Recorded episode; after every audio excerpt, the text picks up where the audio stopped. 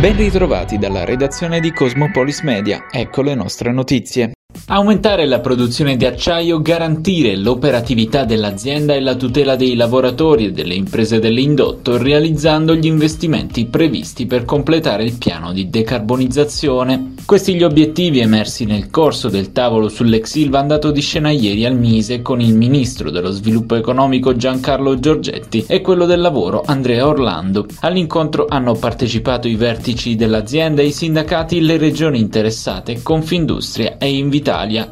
Da Giorgetti l'augurio condiviso con il presidente Draghi che si produca più acciaio possibile a Taranto e Genova per riportare al lavoro tutti i lavoratori in cassa integrazione. Ci sono distanze significative tra sindacati e proprietà, avverte Orlando, c'è bisogno di ripristinare le relazioni industriali anche alla luce dei monitoraggi che svolgerà l'ispettorato del lavoro per verificare la piena realizzazione degli investimenti e le condizioni di sicurezza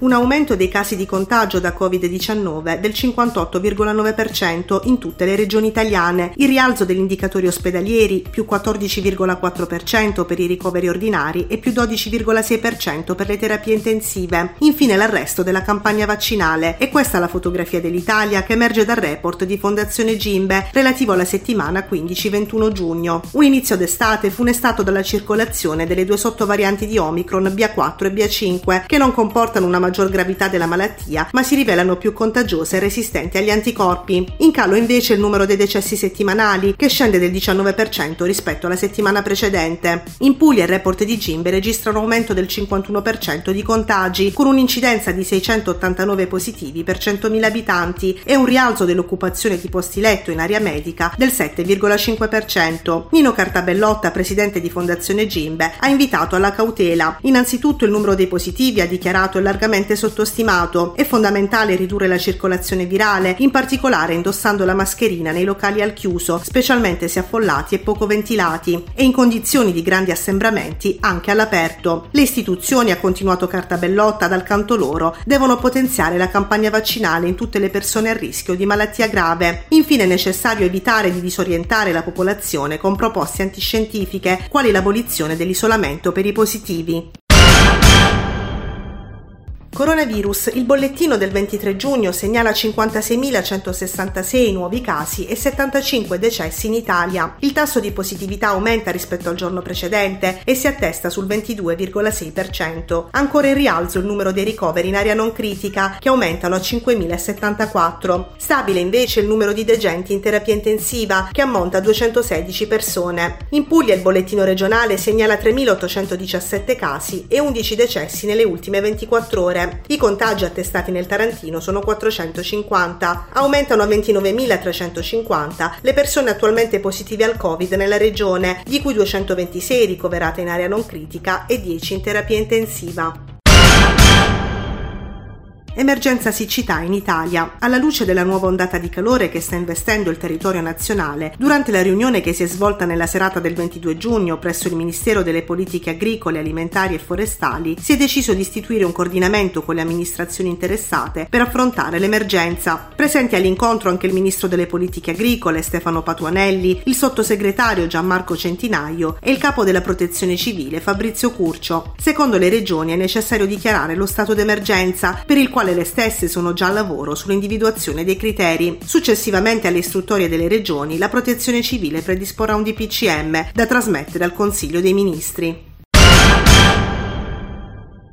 Anche a Taranto è stato celebrato il 248 anniversario della fondazione del Corpo della Guardia di Finanza. Presso la caserma ionica delle Fiamme Gialle intitolata a Lorenzo Greco è andata di scena una cerimonia per ricordare l'importanza della Guardia di Finanza negli ultimi due secoli e mezzo di storia italiana. Una storia molto lunga, noi partiamo come polizia doganale, poi c'è un'evoluzione, diventiamo polizia tributaria, polizia anche della spesa pubblica, polizia economico-finanziaria a tutto tondo.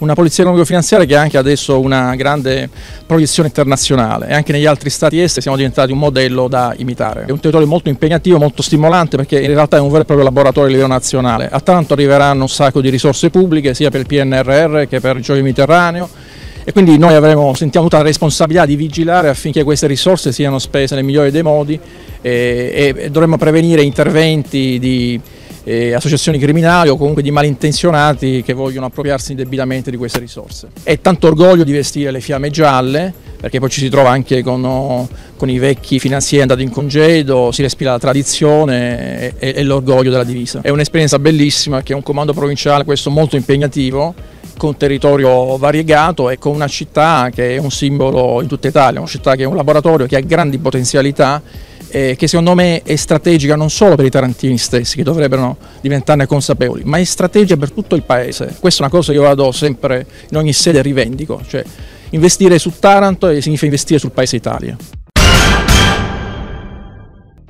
È partita ieri sera la nuova edizione della Mostra del Cinema di Taranto, dal tema Lo sguardo della tigre by the Woman of Islam.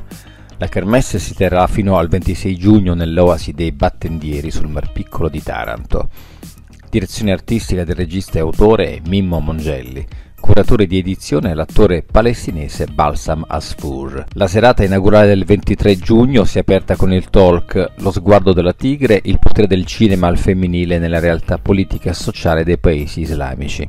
Oltre al film in programma, grande spazio al reading Sguardi di Luisa Campatelli, con la voce e l'interpretazione di Tiziana Risolo e la regia di Alfredo. Si è schiavi eh, degli impegni, anche noi donne occidentali, è così, del ticchettio dell'orologio che scandisce i ritmi della giornata e quindi la libertà è un bene preziosissimo, certo, noi donne occidentali eh, nella normalità siamo libere, eh, però ricordiamoci che va inseguito ancora di più come valore. L'interpretazione di Tiziana Risolo e la regia di Alfredo Traversa hanno impreziosito ulteriormente il mio testo, che nasce da, una, da, un incontro reale che io ho avuto per una via di Taranto, della mia città, che mi ha, come dire, mh, mi ha portato a galla tutta una serie di riflessioni, di impressioni e, e mi sono immedesimata in questa donna e io stessa mi sono guardata allo specchio.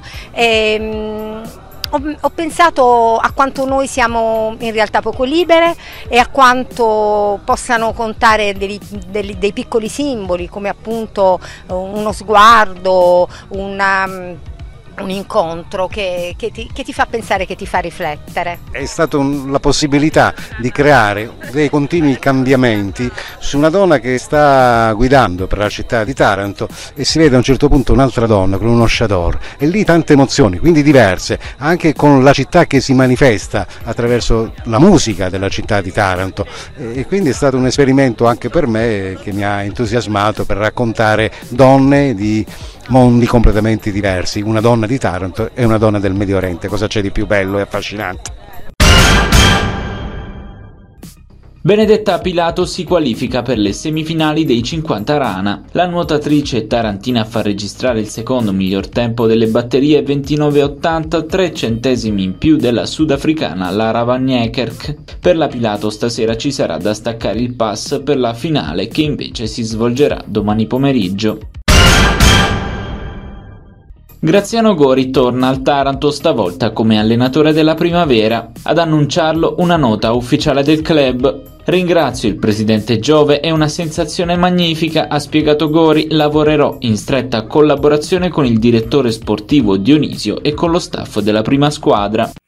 Questa era l'ultima notizia, dalla redazione di Cosmopolis Media è tutto, al prossimo notiziario.